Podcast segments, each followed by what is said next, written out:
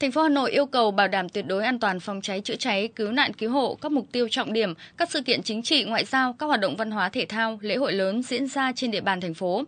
Tiếp tục nghiên cứu đổi mới nội dung, hình thức, phương pháp tuyên truyền, phổ biến kiến thức pháp luật về phòng cháy chữa cháy và cứu nạn cứu hộ, nâng cao hiệu quả công tác xây dựng phong trào toàn dân phòng cháy chữa cháy. Cùng với đó, siết chặt kỷ cương kỷ luật, tăng cường công tác hướng dẫn, thanh tra, kiểm tra, kịp thời phát hiện những tồn tại, thiếu sót để kiến nghị khắc phục, kiên quyết xử lý đối với các trường hợp vi phạm. Thành phố Hà Nội cũng sẽ tiếp tục nâng cao năng lực hiệu quả, tính chuyên nghiệp trong công tác chữa cháy, cứu nạn cứu hộ,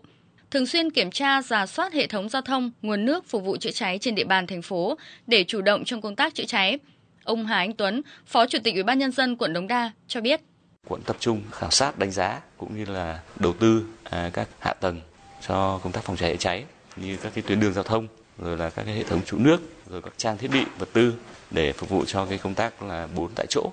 à, tại từng địa bàn tổ dân phố từng khu dân cư à, các cơ quan đơn vị.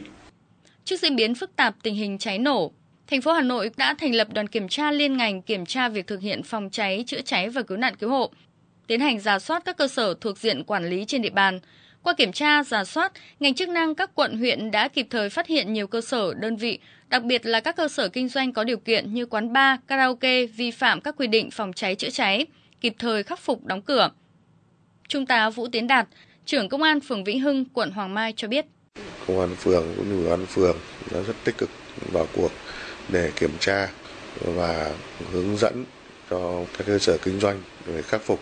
tăng cường công tác phòng cháy qua đó thì cũng đình chỉ đối với các cái cơ sở kinh doanh không đảm bảo và có nguy cơ cháy cao đặc biệt là đối với các cái cơ sở kinh doanh karaoke trên địa bàn Năm 2022, trên địa bàn thành phố Hà Nội xảy ra 386 vụ cháy, trong đó có 7 vụ cháy lớn, 12 vụ cháy gây thiệt hại nghiêm trọng, làm 23 người chết, 17 người bị thương, thiệt hại về tài sản ước tính 19 tỷ đồng.